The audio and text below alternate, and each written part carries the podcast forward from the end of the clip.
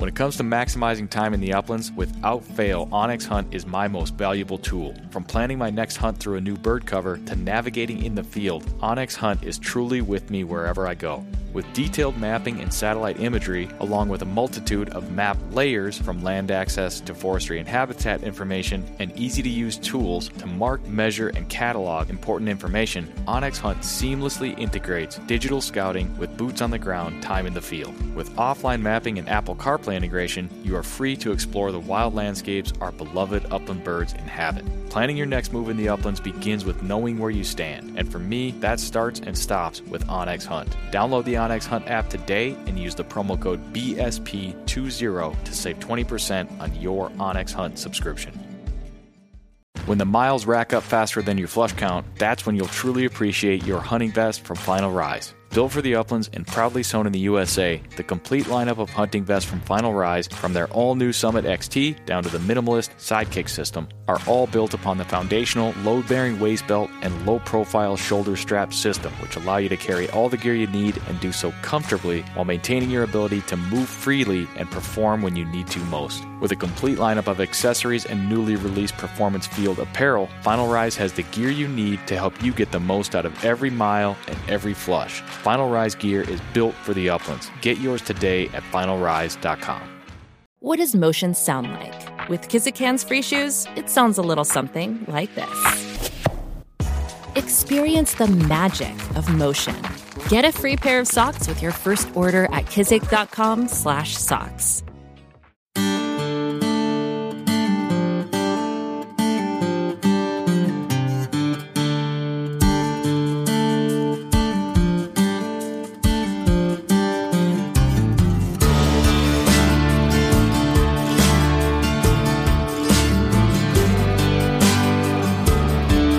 This episode of the Birdshot Podcast is presented by onX Hunt, Final Rise, and Upland Gun Company.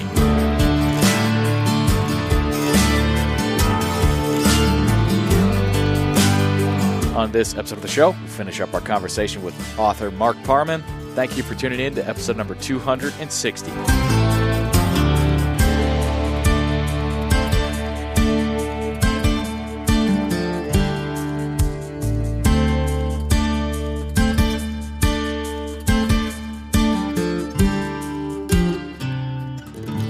Hey, everybody. Welcome back to the Birdshot Podcast. Whew, what a week it's been. I am back from my trip to the Southeast, which was a ton of fun. I'm getting caught up in the office now and looking ahead to Pheasant Fest, Sioux Falls, South Dakota. Here we come next week. We'll get to the rest of our conversation with Mark Parman in just a couple of minutes. I want to mention Patreon patrons of the Birdshot Podcast. Got a handful of new signups this week, so we will have some Birdshot Podcast can coolers and stickers on the way out to those patrons shortly. All of you out there making voluntary contributions in support of the show to keep these conversations coming your way, I appreciate it. They get access to the bonus content, Patreon giveaways, and the can coolers and stickers. You can learn more and sign up at patreon.com/birdshot. All right, as I mentioned, National Pheasant Fest and Quail Classic coming up next week in Sioux Falls, South Dakota. This will be the last chance I get to remind you all to be at the onX offline party on Friday, March 3rd, next week. That party will be held in the Grand Rushmore Hall at the Ramkota Hotel. Live music, giveaways, and free beer. What else do you need to know? So definitely check that out. And the night before, I haven't checked if there are still tickets available. I'm not really sure what the status is, but just in case, the Trampled by Turtles Concert for Conservation going on Thursday night to kick off Pheasant Fest and Quail Classic. Look into that, grab a ticket, and we, as in Upland Gun Company, have got some tickets for that show, and we're still kind of figuring out who will be at the show from our team, so let's throw it out there. There's a chance I may have a ticket or two available. Not totally sure, and I imagine I might get a lot of responses from mentioning this here on the podcast, so be forewarned, I won't have a ticket for everybody, but if you're hanging around on Thursday in Sioux Falls and you don't have a ticket to the show, maybe let me know, and we can talk next week. Other than that, hope to see you at Pheasant Fest and Quail Classic. If you're there, you better stop on by the onX Hunt, Final Rise, and Upland Gun Company booth. Come check out the shotguns from RFM, the vests and great gear from Final Rise, and the crew from onX Hunt. All right, hope to see you next week.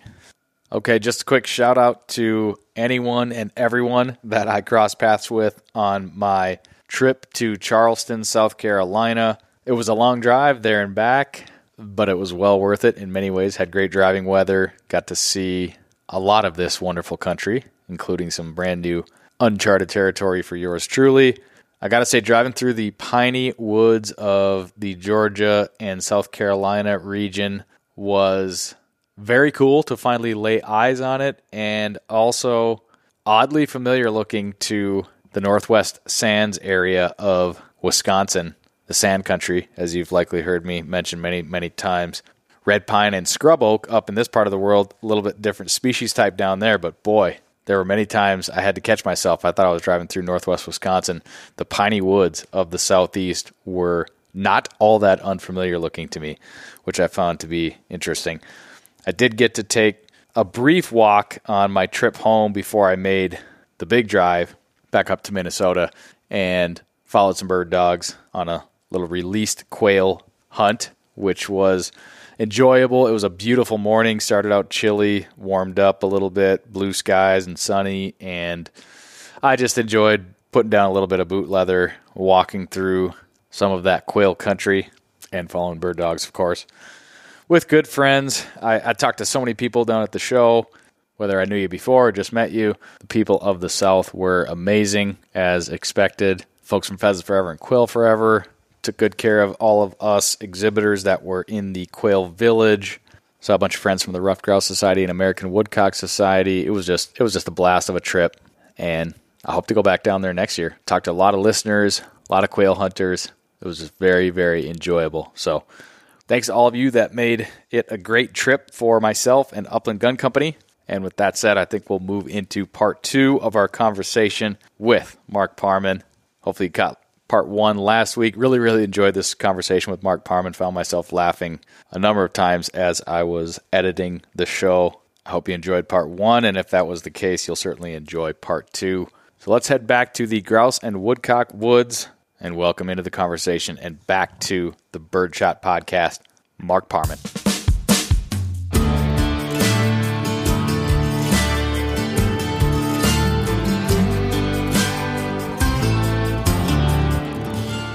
Back to those frost pockets. So how do you identify the frost pocket? Is it only the topography? Is it the cover within it? Or like, it's just like this little bowl that you're talking about? Yeah, they're and some of them are pretty big. Like I have one right in my backyard. Okay. I'm looking at it right now. And it's probably only about 15 feet depth. But there's a couple around that I bet they're 70, 80. You know, it can be pretty, a quarter mile across. Wow. But they're really, I think, unique to where I live right here. Okay. Like when I come up and hunt around your neighborhood, it's totally different. You're not landscape. Yeah. That's all. What you might call that? Sand aspen. Yeah. Sand country. I mean, that was essentially sharptail country years ago. Right. The Northwest Sands there. So when I come up, and that's only 30 miles from me, it's like, well, I'm in a different country up here because it's much more up and down here. But they're basically these bowls, and there's no stream outlet. Okay. It's just like a big amphitheater, but they're often, nobody goes in them really, and they will log them a lot, and some of them hold quite a few birds. So you could have a prime like aspen cut inside of one of these little pockets. Yeah. I think there's like just north of my place, there's one called Martell's Pothole, and I still don't know who Martell is. Nobody's been able to tell me. And it's a really big one, pretty deep.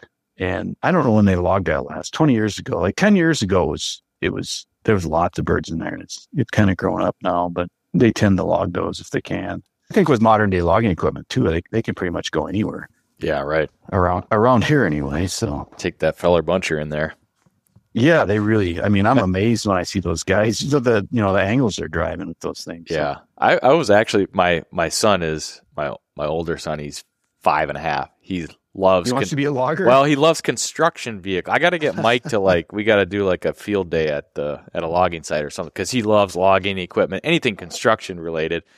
Just yesterday, actually, this is kind of a weird, funny story, but I picked him up from school, and we had been notified that there was going to be a road closure in front of his school, and so we were trying to get in and out of there by a certain time. Well, long story short, the kids were late coming out, and so we got stuck. And then I had no idea, but I guess the president of the United States was here yesterday. Oh yeah, Biden. Yeah, he was looking at. I saw he's at Earth Rider. Did you see that?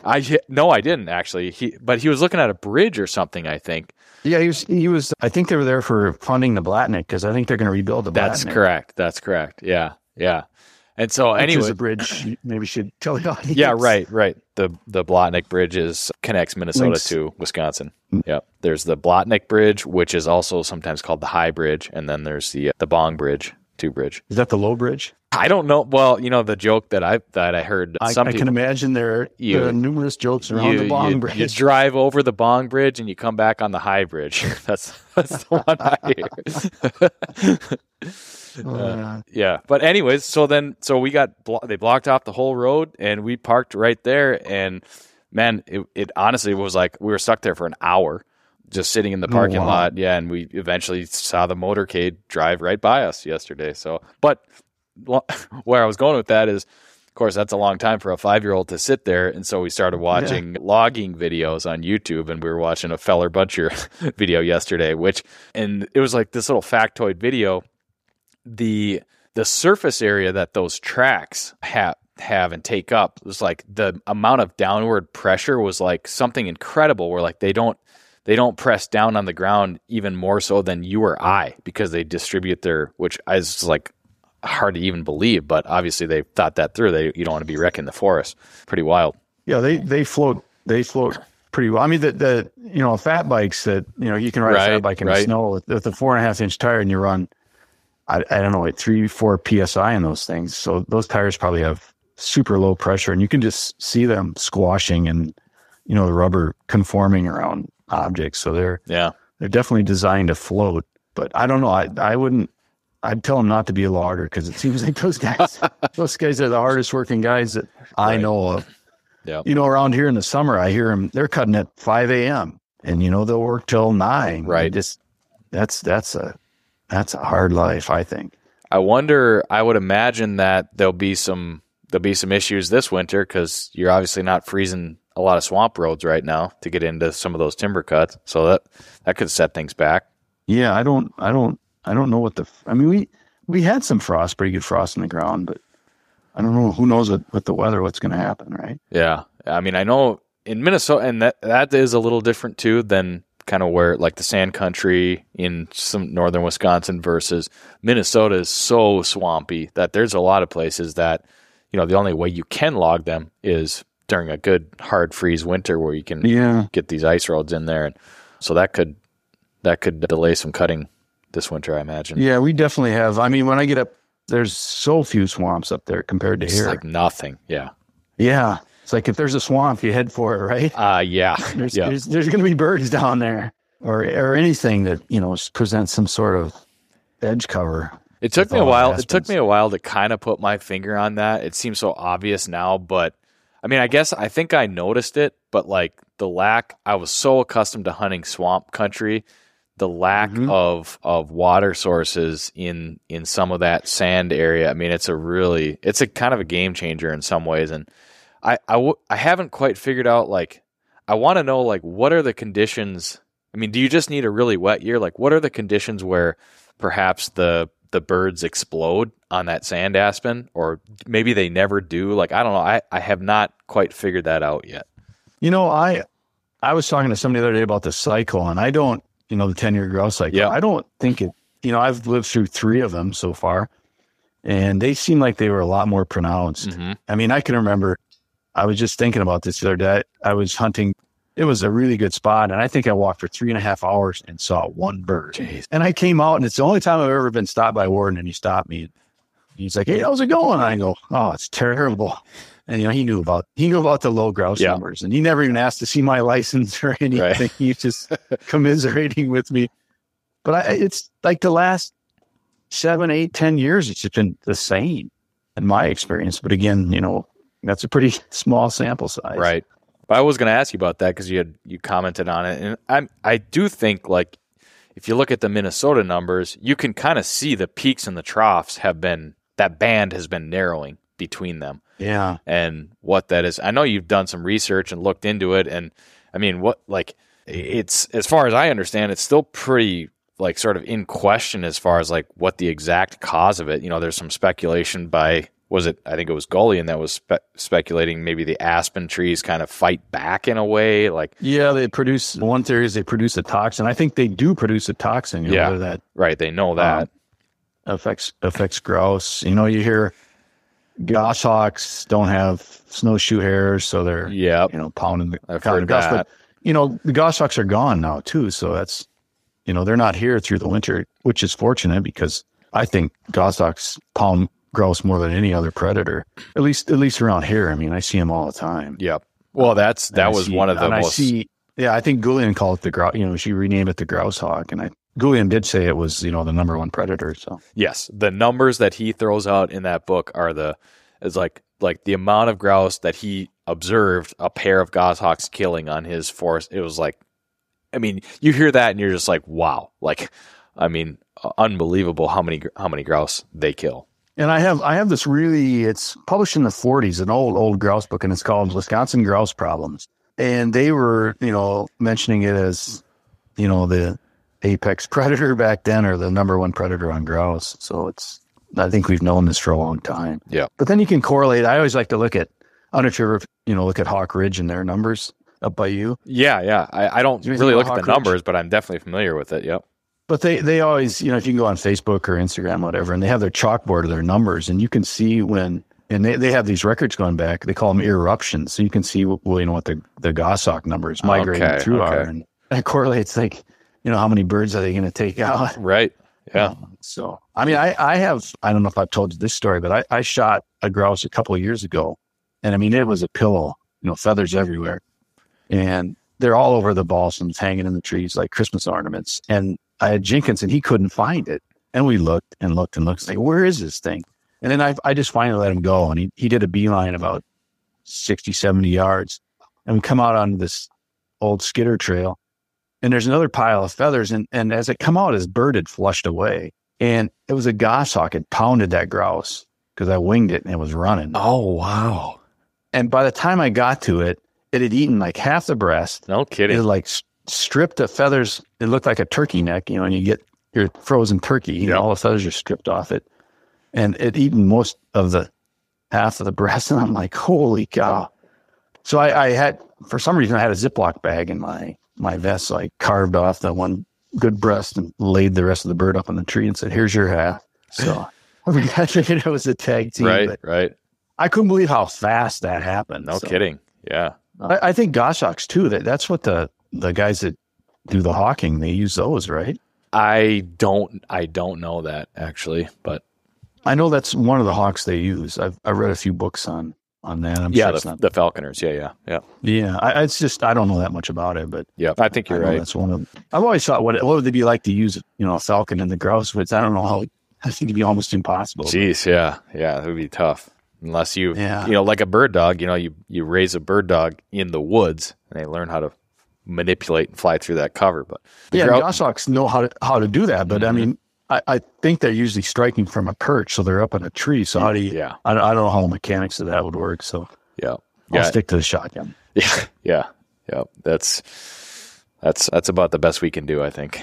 Yeah, I mean, it's an interesting thought, but I'll probably leave it at that. What was I gonna? Oh. Back to the cycle stuff. Okay, do you call them army worms or tent caterpillars?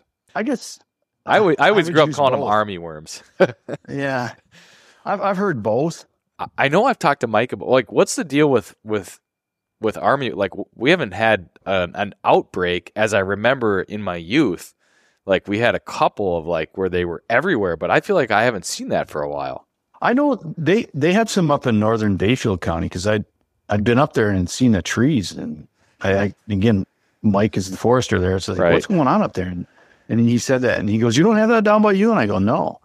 So they were just leaning into that. But I don't think that ended up being all that significant. So. Yeah, right. You had mentioned it in one of you were sort of throwing the theories that had been tossed around. You were kind of laying them out in one of your Yeah, I know that was one of the theories too. I guess the tent caterpillars would, defoliate the aspen, and then, how does that affect the cycle in terms of the budding for the grouse. So I don't think they know, which is good, I think. A little mystery, it's good for us, right? Right. Yep. I mean, there's a whole lot of mystery in grouse hunting, I would say. So maybe that's part of the appeal. So yeah, and I think, and I don't know what, I don't know how I was going to ask sort of how extensive your notes and journaling are, but I mean, we're in kind of an interesting spot where we had, if you recall, 2017, I think, was the year we had the explosive drumming counts, but very poor hunting. And then since then, we've kind of we ticked up in 18, ticked up in 19. Then we had a couple pretty good years. I felt 2022 was an above average year. And then this year was quite good. And why is that? I mean, we obviously had good winters and good spring and nesting conditions. And now there's a bunch of birds in the woods, but how that relates to the cycle or anything else. I mean, you just think about this stuff as the year goes by. I think there's just so many, it's so complex. There's so many factors, right? Yep. I mean, I think the more you dig into ecology, and look at, what's happening out there, wherever you are, right? If you're in the prairie or the woods, there's so much going on that we don't understand that, affects these things. And how do you isolate all those details and try to figure out what's going on? But I think you're right. I mean, you need good snow cover for snow roosting. You need good nesting. I think that, in my opinion, and don't quote me because I don't know if I know what I'm talking about. But it seems like when there's poor nesting conditions, where it's cold and rainy, that really suppresses populations. Yes, but too, I mean, maybe I wish we had more research. If our state DNRs would just do surveys, and we could tell them how many juvenile birds we shot as opposed to adults. I mean, that would give them a whole lot of data, because you'd know what recruitment was for that year. But I don't think there's just not the money to do that. Yeah, which is unfortunate. Yeah, I've wondered that too. And again, talking to some folks, I mean, they the DNRs will do a lot of times they do a small game survey, which is not a grouse survey.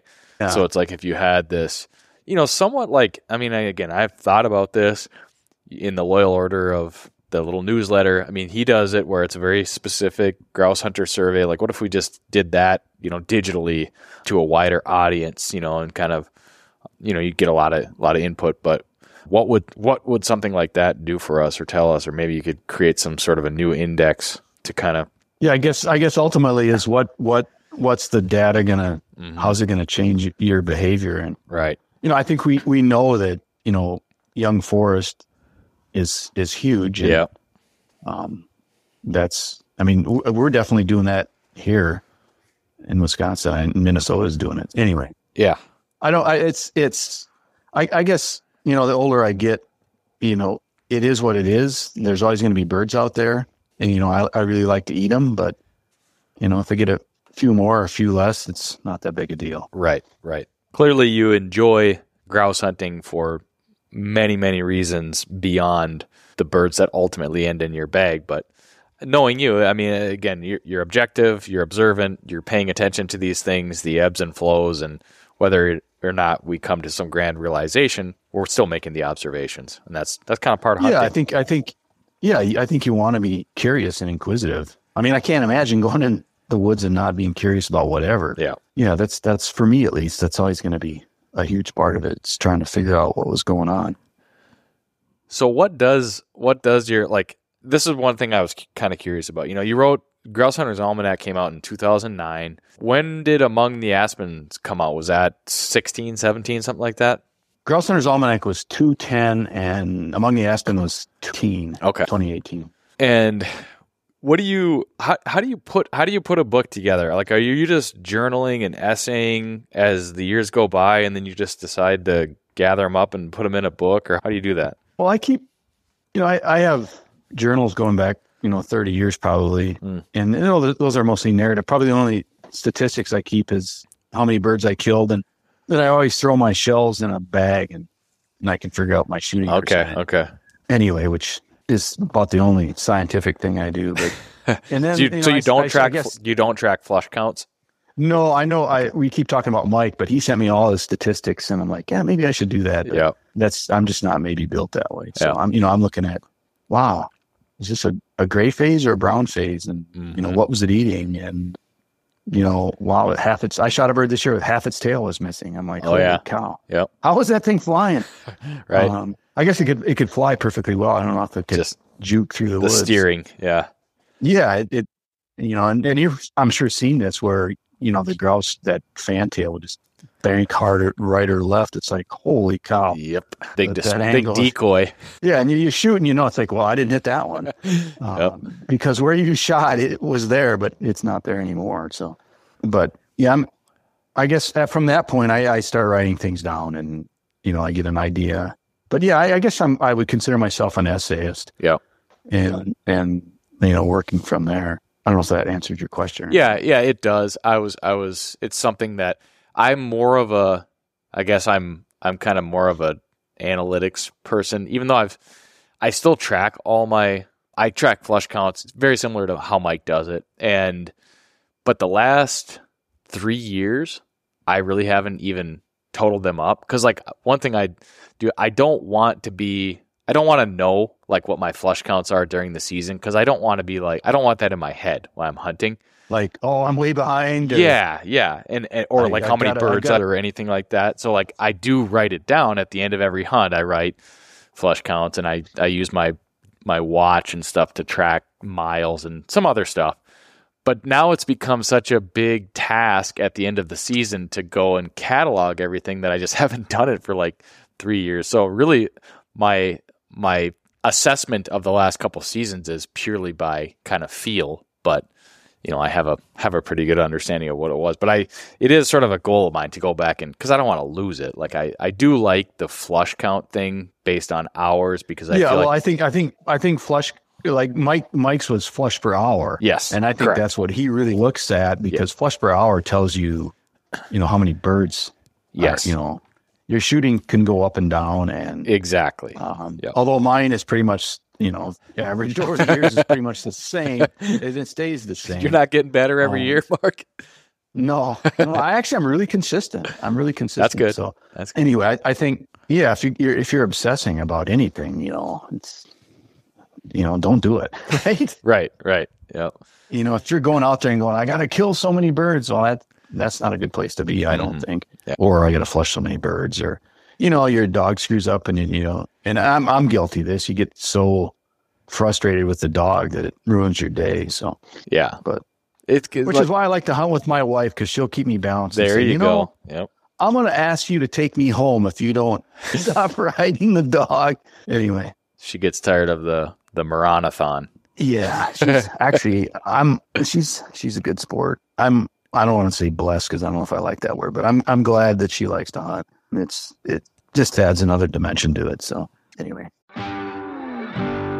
Gearing up for your next hunt? Check out Ugly Dog Hunting Company for all your dog supply needs. Ugly Dog Hunting carries a full line of products for your bird dog and even some for you. Whether you're looking for dog collars, GPS tracking devices, kennels, beds, leads, training equipment, or first aid supplies, Ugly Dog Hunting carries it and a whole lot more. New owner of the company and friend of the Birdshot Podcast, Mike Nadusky, loves to remind me that while I do hunt with pretty dogs, every dog can be an ugly dog. Check out the entire selection of gear for you and your bird dog at uglydoghunting.com. For many upland hunters, along with their passion for dogs, birds, and the places we chase them, comes a passion for shotguns. Upland Gun Company specializes in customizing shotguns for the upland bird hunter, imported from Italy and shipped direct to an FFL near you. Select from one of their side-by-side or over-under shotgun platforms and customize the fit, function, and aesthetics to your liking. Design and build your next upland hunting shotgun with Upland Gun Company today. Visit uplandguncompany.com. The longest field goal ever attempted is 76 yards. The longest field goal ever missed? Also 76 yards. Why bring this up? Because knowing your limits matters, both when you're kicking a field goal and when you gamble. Betting more than you're comfortable with is like trying a 70-yard field goal. It probably won't go well. So set a limit when you gamble and stick to it. Want more helpful tips like this? Go to keepitfunohio.com for games, quizzes, and lots of ways to keep your gambling from getting out of hand. But back to books. So you've got two out. I'm gonna have to go back and reread Among the Aspens. I know I read that right when I got it, but I don't think I've reread it since.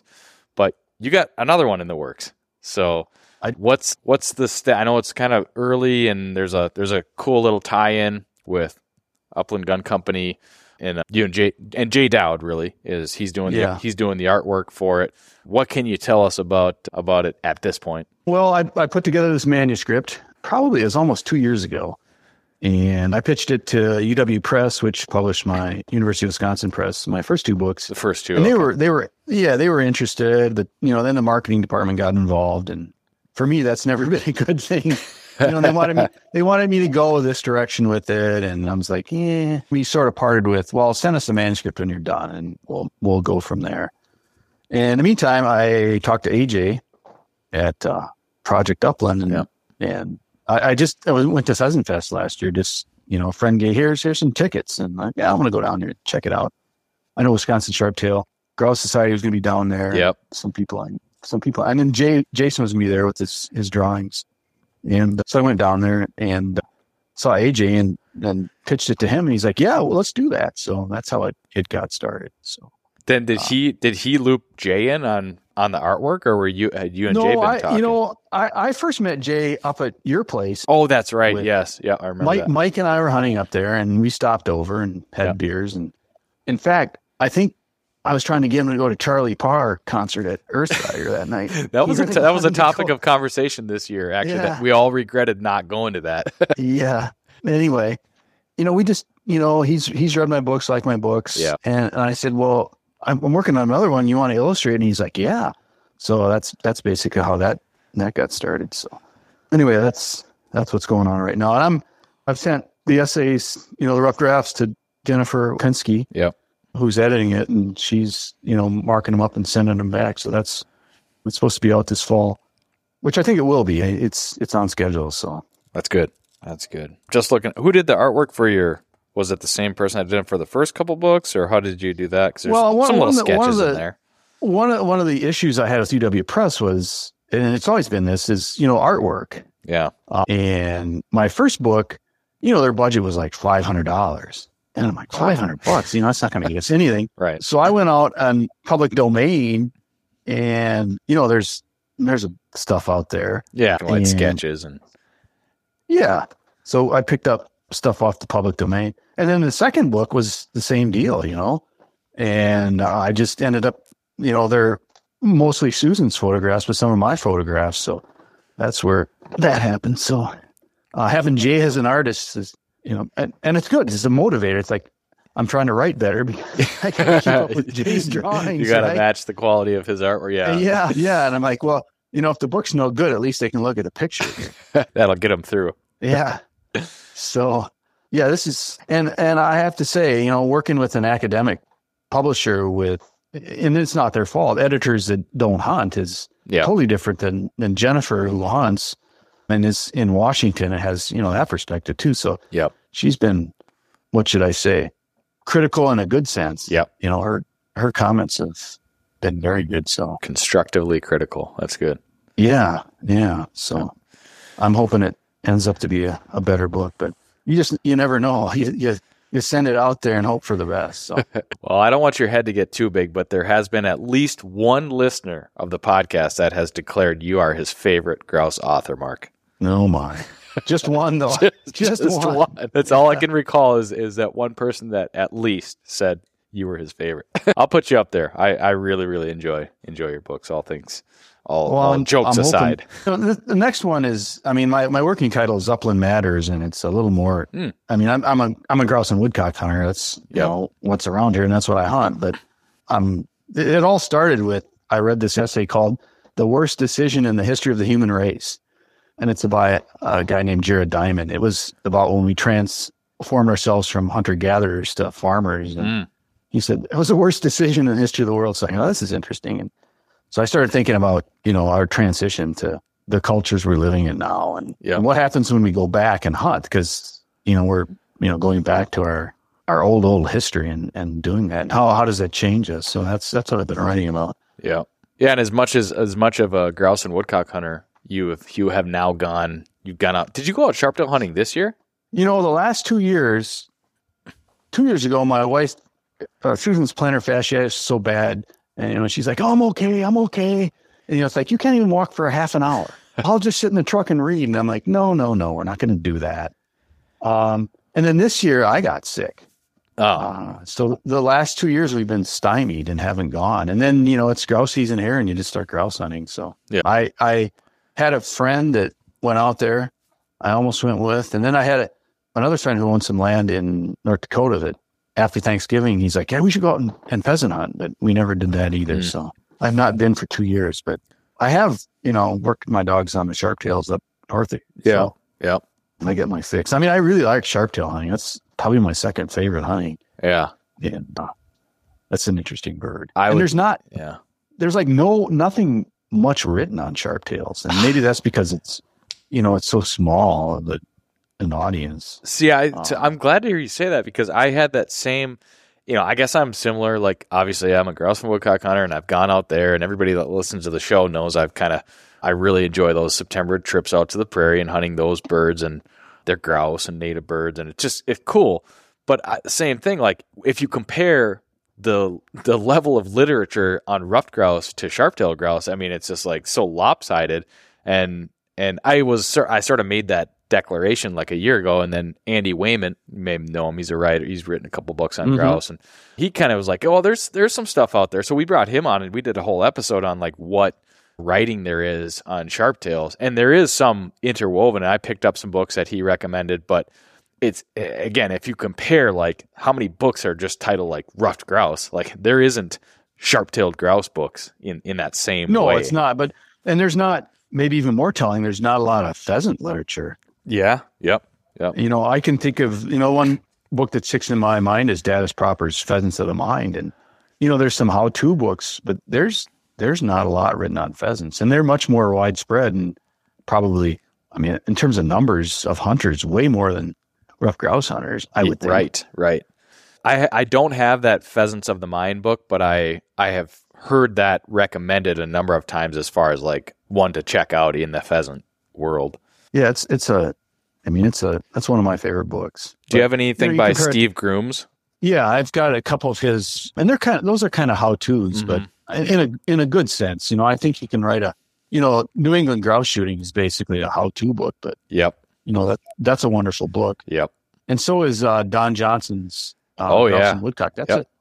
And there's some decent how-to books, but then there's some horrible ones too that.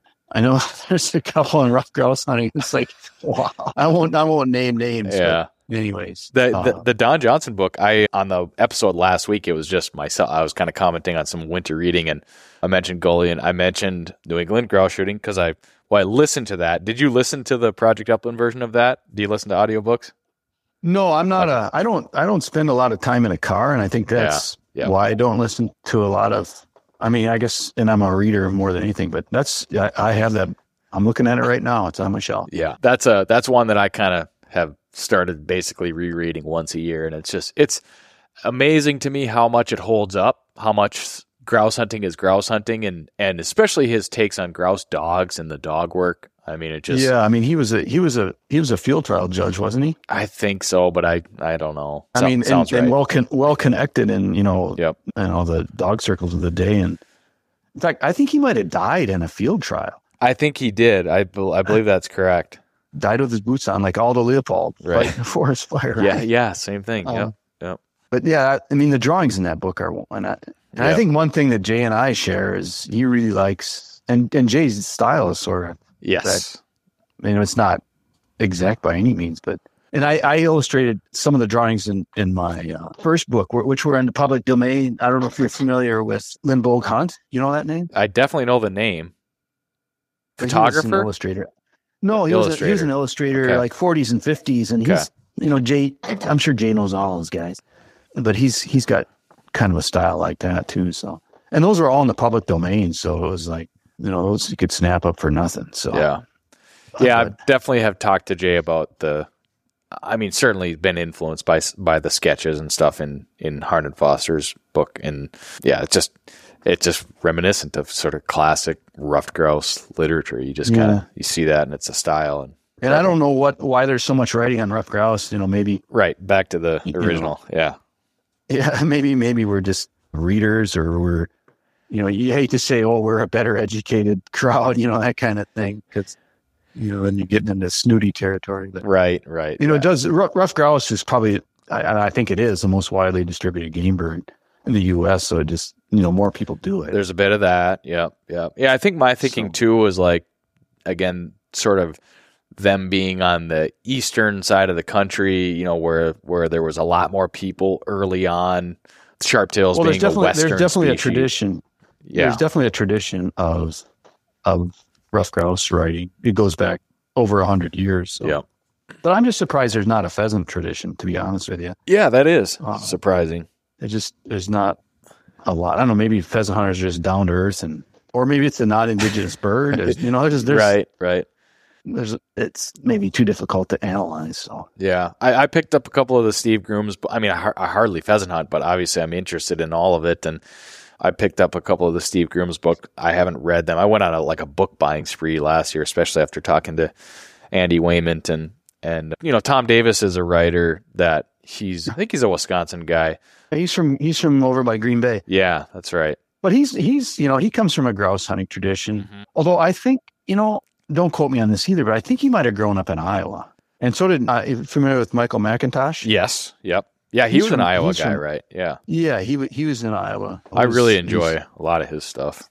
Guns. Yeah, he's an excellent writer about everything. I mean, his stuff on guns is really good too. Mm. Yep.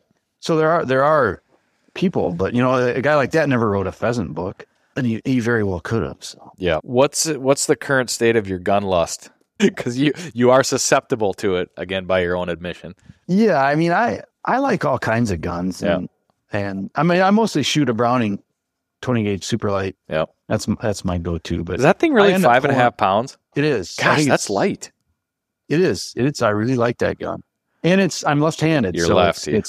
It's a neutral cast. And that's, you know, I don't, you know, all the expensive guns, you know, first thing I do is look at them. It's, that's got cast. Yeah. So, but I like all kinds of guns. You know, I got some really, really, what should I say? Cheap guns, you know, pawn shop guns. Yeah. You know, like I have a Franke 48 AL 28 gauge, and I've taken it to several gunsmiths and they can't reverse the safety. So I have to click the safety off with my thumb, but I always take it out when I'm by myself so I don't shoot somebody else. Is that a semi-auto? Yeah. Okay. And that gun is super light too. That's down around 5 pounds. That's like a whip. I gotta imagine a 28 gauge semi-auto would be about as comfortable a gun to shoot as there is. It really is. I keep telling my wife, "Why don't you shoot this thing? It's a beautiful gun." Is she a lefty? She's like, "No, it's no." Okay, but neutral. No. Yeah, she's got the Siren women's gun, which is a great gun because it's the first gun that's ever fit her. You know, right? That is for women. That's a wonderful option to have. But I also have a Ithaca 37. Oh yeah, the old featherweight. This one is ultra feather light and has an aluminum receiver. Wow, and that baby's light too. And I put a reverse safety on that. So, okay. But I can't chuck it. You know, I forget to pump it. So it's a single shot for me. But I shoot it really well. I mean it. And I have a sling on it. So if I'm going to do a long walkabout, I often bring that along with me. So. One of your ski or snowshoe hunts. Yeah. Or just sometimes I there's some couple covers that they're gated off. And if you walk, you get to some really good stuff. And nobody goes in there because it's so far. That's a good gun to have. But yeah, I have a super light 12 too. You know, it matches my 20. And then I have a Benelli left-handed Monte Feltro. So I got a good arsenal. But the super light 12. It's a nice for pheasant. I mean, that's... It's like six and a quarter pounds. I think I wrote down. Yeah, yep. I mean, yeah. You if you want to shoot, you know, trap with that or skeet, you just get pounded. Yeah, but for a bird gun, and I really like them. My wife bought when I was 40. She bought me that gun. So, but I keep looking at the Upland guns side. Well, I know you stopped by our booth at Pheasant Fest last year. Yeah, I guess I keep telling myself, you know, beware the man with one gun because he shoots it well. Right. But yeah, I'm always. Oh, that's nice. I mean, they're tools, right? They're fine tools that, you know, that I admire. So, and I'm you know, people say you got a pistol, you got an AR. No, it's like I have no interest in a black gun at all. You know, I like wood and steel. Yeah. Did you ever stray into the world of side by sides or no? Yeah, like I said, my wife has that Ugar Techea. Oh, that's right. Yep. Which I really like that gun, but I've tried to shoot it and I just can't. Yeah. I guess for me, I found that I like a really narrow plane, sight plane. Mm-hmm. And when I throw up a side by side, it just seems, you know, like I'm throwing up a, you know, 2x6. And I just like, that's why I like that Franke 28 gauge, because it's so precise in terms of pointing for me anyway. So, or maybe it's just every side by side I've shot has cast, and that could be. I'm a mile off the target. But to be honest with you, I really don't have a lot of experience shooting side by side. So. Yeah. Do you still shoot small shot size, like number 9s? What's your favorite? Yeah, I do. You know, I always, I don't shoot a lot of woodcock, but there's times and Susan really likes to shoot woodcock, and we have some really favorite dishes. Yeah. So we'll specifically go, okay, we're going to go to this spot because I saw a bunch of woodcock here and go woodcock hunting. And that's when I break out the 9s. For grouse, just straight grouse, yeah, 7.5, 8. Yeah. I think 9s in a 12 gauge is good. But I think it all, you know, we talk about shot size and gauge and all, chokes and all that stuff. It's like, well, what kind of dog are you hunting behind? Mm-hmm. I have it on my keep mentioning my friend Jeff too. He's got golden retrievers. And I remember, and we trade and go back and forth. You know, we'll use his dog. We'll use my pointing dog. Yeah. And then we've been trying to mix them together now and use the pointing dog with the flushing dog. But the flushing dog puts the birds up much farther out. Yeah. And I think the first time I hunted with them, this bird flushed. He's like, why didn't you shoot at that? And I go, that thing was a mile away. Yeah. He's like, no, that was a perfect shot. And I'm like, you're kidding. He's like, no, why didn't you shoot? So it's like, man, I must change my chokes here. And if you got a pointing dog, you might be shooting. I mean, I swear I shoot birds at 10 yards. Yes, I'm right there. I am so accustomed to that. I want to be right on top of them, you know? Yeah. And then you see a bird that's 25 yards out, totally in range, but you're like, that's a little far. That's too far. Yeah, your perspective. Yeah. And it's like, you know, sometimes it's like that was too easy with a pointing dog. Yeah. When I hunt with a flushing dog, because some of those shots are way out there. But, you know, whenever I see discussions of shot size and chokes, I never see, well, what are you shooting? How far away are they? Mm-hmm. Because that's the first thing you should probably think about. Yeah. In that discussion. But yeah, that's why it's tough. You go on Facebook and say, what's the best shot size for grouse? I mean, you're going to get 1,000 answers, and they all might be right in one way or another for one person. But yeah. Well, I mean, really, when somebody poses a question like that on Facebook, I just sort of have to chuckle to myself because... You know, what's the best dog for grouse? Yeah, whichever one you got. Yeah, yeah, just use one. Yeah. I was surprised. You know, I understand people can't maybe have a dog, but man, life's a lot better with a dog. Yeah, no doubt. I forgot to ask. Is there any sharp tail stuff in the new book, or is it all? Yeah, just a little bit. I wrote a piece about, you know, the sharp tails here in Wisconsin. Okay, and cool. You know, what's happening with them. And then there's a little bit about, actually it was, I think that's the first year I went with Mike. And, when we were out there. Yeah. I thought that was your first trip. Yeah. Yeah, it was. And it was the first, I mean, I maybe I haven't told you this. My wife made me buy a cell phone the day before we went out there. You didn't have a cell phone? No, I didn't have a cell phone. That was like then. 2019. I know. In fact, Jen Wapinski said, you didn't have a cell phone? And it's like, no, that's when I got my first cell phone. And she didn't believe me. That's unbelievable. But Mike's got, you know, onX. And I'm like, hey, what's this? And yeah, so that was my first. And then you guys are all, you know, you're like Instagramming each other in the field. And I'm like, what's this? Oh, boy. This is new. But I mean, you know what? I guess for me at that point, it's like, man, I'm like 20 years older than these guys. Yeah. You know, I'm like showing it. God. Yeah, actually, I have a chapter in the book about technology, and I think that anecdote shows up there. So. That's funny. Well, selfishly, I just kind of want to hopefully see a Jay Dowd Sharptail artwork. He's done some. He's done some. Yeah, you can tell him, make suggestions. Yeah, I might have to. So, I mean, I know he likes it. You know, I think part of it is when you're a grouse hunter, you go out there, it's like, man, I can see these things. And you can see the dog work, right? Mm-hmm, sure. You know, it's like pre-season work around here, you know, you're in a jungle, and my dog's pointing somewhere up here, you know, but you can't see it get to that point and work the birds, but out west you can see the whole thing usually. So yeah. Okay, last one for you. Have you been back to visit that one specific white pine stump you like to visit? No, I have not. You know, every year I tell myself I'm gonna, you know, that's about 2 hours, maybe 2.5 from here. You know, okay. I keep telling myself we're gonna go back there, but you know, between here and there, there's like, you know, you go through Park Falls, which is, you know, the epicenter of grouse hunting. Rough grouse capital of the world. Rough grouse capital of the world. But it's all huntable from here to there. Yeah. And I went back once when we were still going to our dentist. And we hunted, stayed overnight and hunted some down there, but we didn't get near there. But went to some of the covers that, you know, I've hunted for years. Yeah.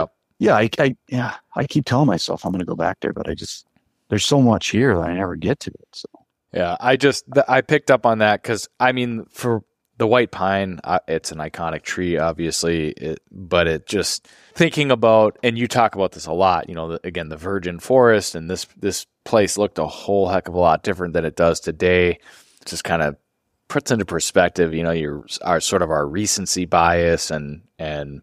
Assume like, oh, our I think it's our rough grouse bias. Yes, right? 100%. Yeah. I mean, white pine's a good tree when it's, you know, 5 to 10 years old and provides good cover. But no, I still, you know, from my back windows here, I can see several massive white pines. It's a magnificent tree, but as far as grouse hunting goes, it's not so good. I'm sometimes surprised at what you'll see around him. So.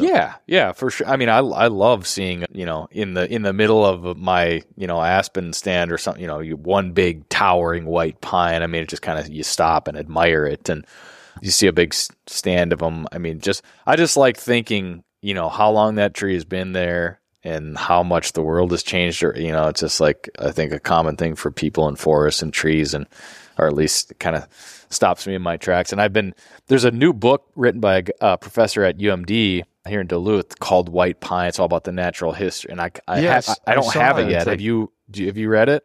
No, I was a couple of weeks ago, I saw a review of it and I was like, how do you get that book? Yeah. John Pastor. But there's a couple other ones that, you know, I noticed that in searching. White pine. Yeah. But no, that looked like a really interesting book. Have you ever read any of the murder mystery novels by William Kent Krueger? I know who he is, but I have not read his mystery novels. Okay. I had read a couple of them in the past, and then I was down at a local bookshop, and I literally had, in one hand I had the White Pine book by John Pastor, and then in the other hand a William Kent Krueger. And he kind of like, he's a Minnesota guy. I don't know if he's from here, but he lives here, and he writes about northern Minnesota kind of murder mystery novel. So you got Boundary Waters and just all kinds of stuff. And the one I'm reading right now, it's like the third or fourth one in. It's called Purgatory Ridge. Super good. There's big tie into shipwreck and Lake Superior. And so it's just kind of cool. But it's also, there's a white pine, protecting a stand of white pines theme in this particular one. So I just got white pines all, you know, seeing all those references and stuff. And then it was in your book as well. And the old burned stumps, and you know, I still see some of those around here. Right. I mean, they're everywhere, and you know, there's the forest burned and, you know, sort of preserved them. So yeah, once in a while I will stumble upon one around here. So, and some recent ones too. Sometimes I'm like, whoa, that was a big one. Yeah. They just north of me a couple miles, they cut some. You know, they're just massive. For, you know, I'm sure they're probably hauling them down the hill from me here in the sawmill, cutting them up for lumber. So yeah, and then on that note, kind of your little journey to see that one stump. There's a white pine that I found in the Superior National Forest when I was deer hunting, but I was kind of still hunting. I was just walking around covering some country, and I was kind of back in there, relatively speaking, right? And I remember I came across this white pine, and it was. My memory is a little fuzzy. This was maybe, I don't know if it was 10 years ago, but this was a giant white pine on the side of a hill. And like, I just kind of admired it and then just left and went on. And I ended up jumping probably the biggest buck I've ever seen up there, and really should have got a shot at it.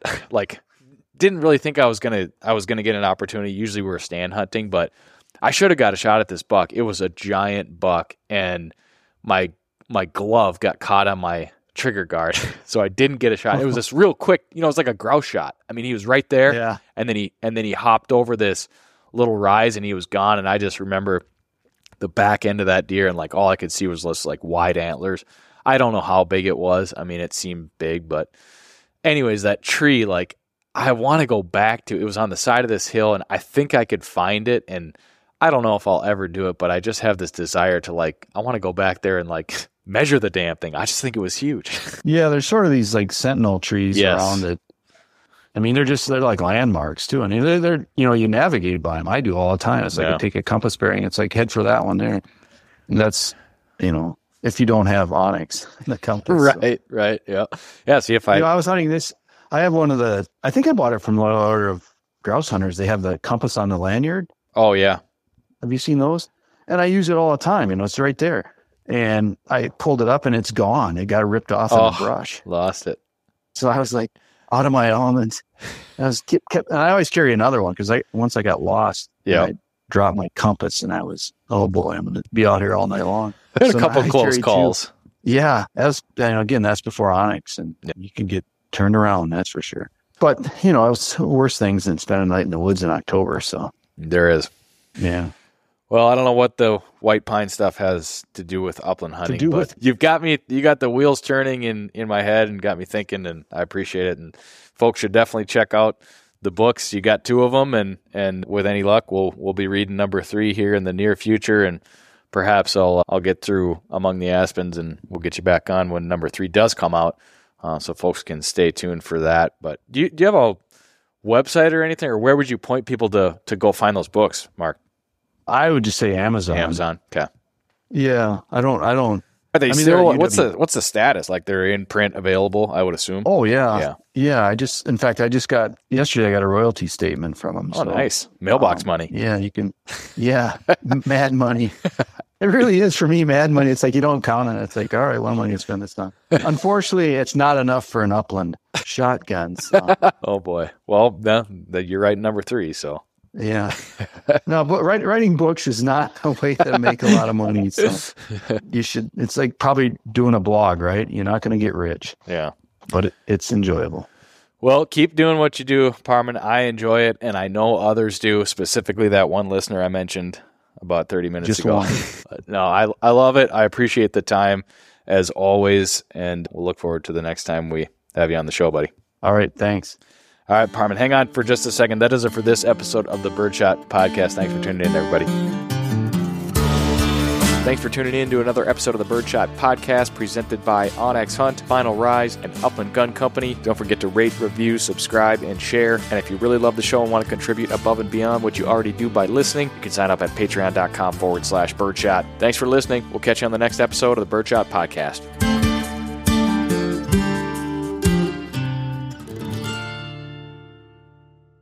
onX Hunt is the #1 hunting GPS app. Join millions of other hunters who trust onX Hunt to find more game, discover new access, and hunt smarter. onX Hunt shows you nationwide public and private land boundaries. They've got topographic and 3D maps. You can track your route, location, and elevation profile. You can save maps for offline use and take onX Hunt with you wherever you go. The most comprehensive hunting tool you'll own. Download the onX Hunt app today and use the promo code BSP20 to save 20% on your next onX Hunt subscription. Know where you stand with onX. Hey everyone, this is Nick from the Gundog It Yourself podcast. If you enjoyed this show, then you might want to check out my show as well. We highlight and break down the ins and outs of training your own hunting dog. Whether it's a bird dog or even the occasional hound dog episode, we cover all topics related to hunting dogs. Check out Gundog It Yourself on any podcast streaming platform and hit the subscribe button to be sure not to miss any future episodes.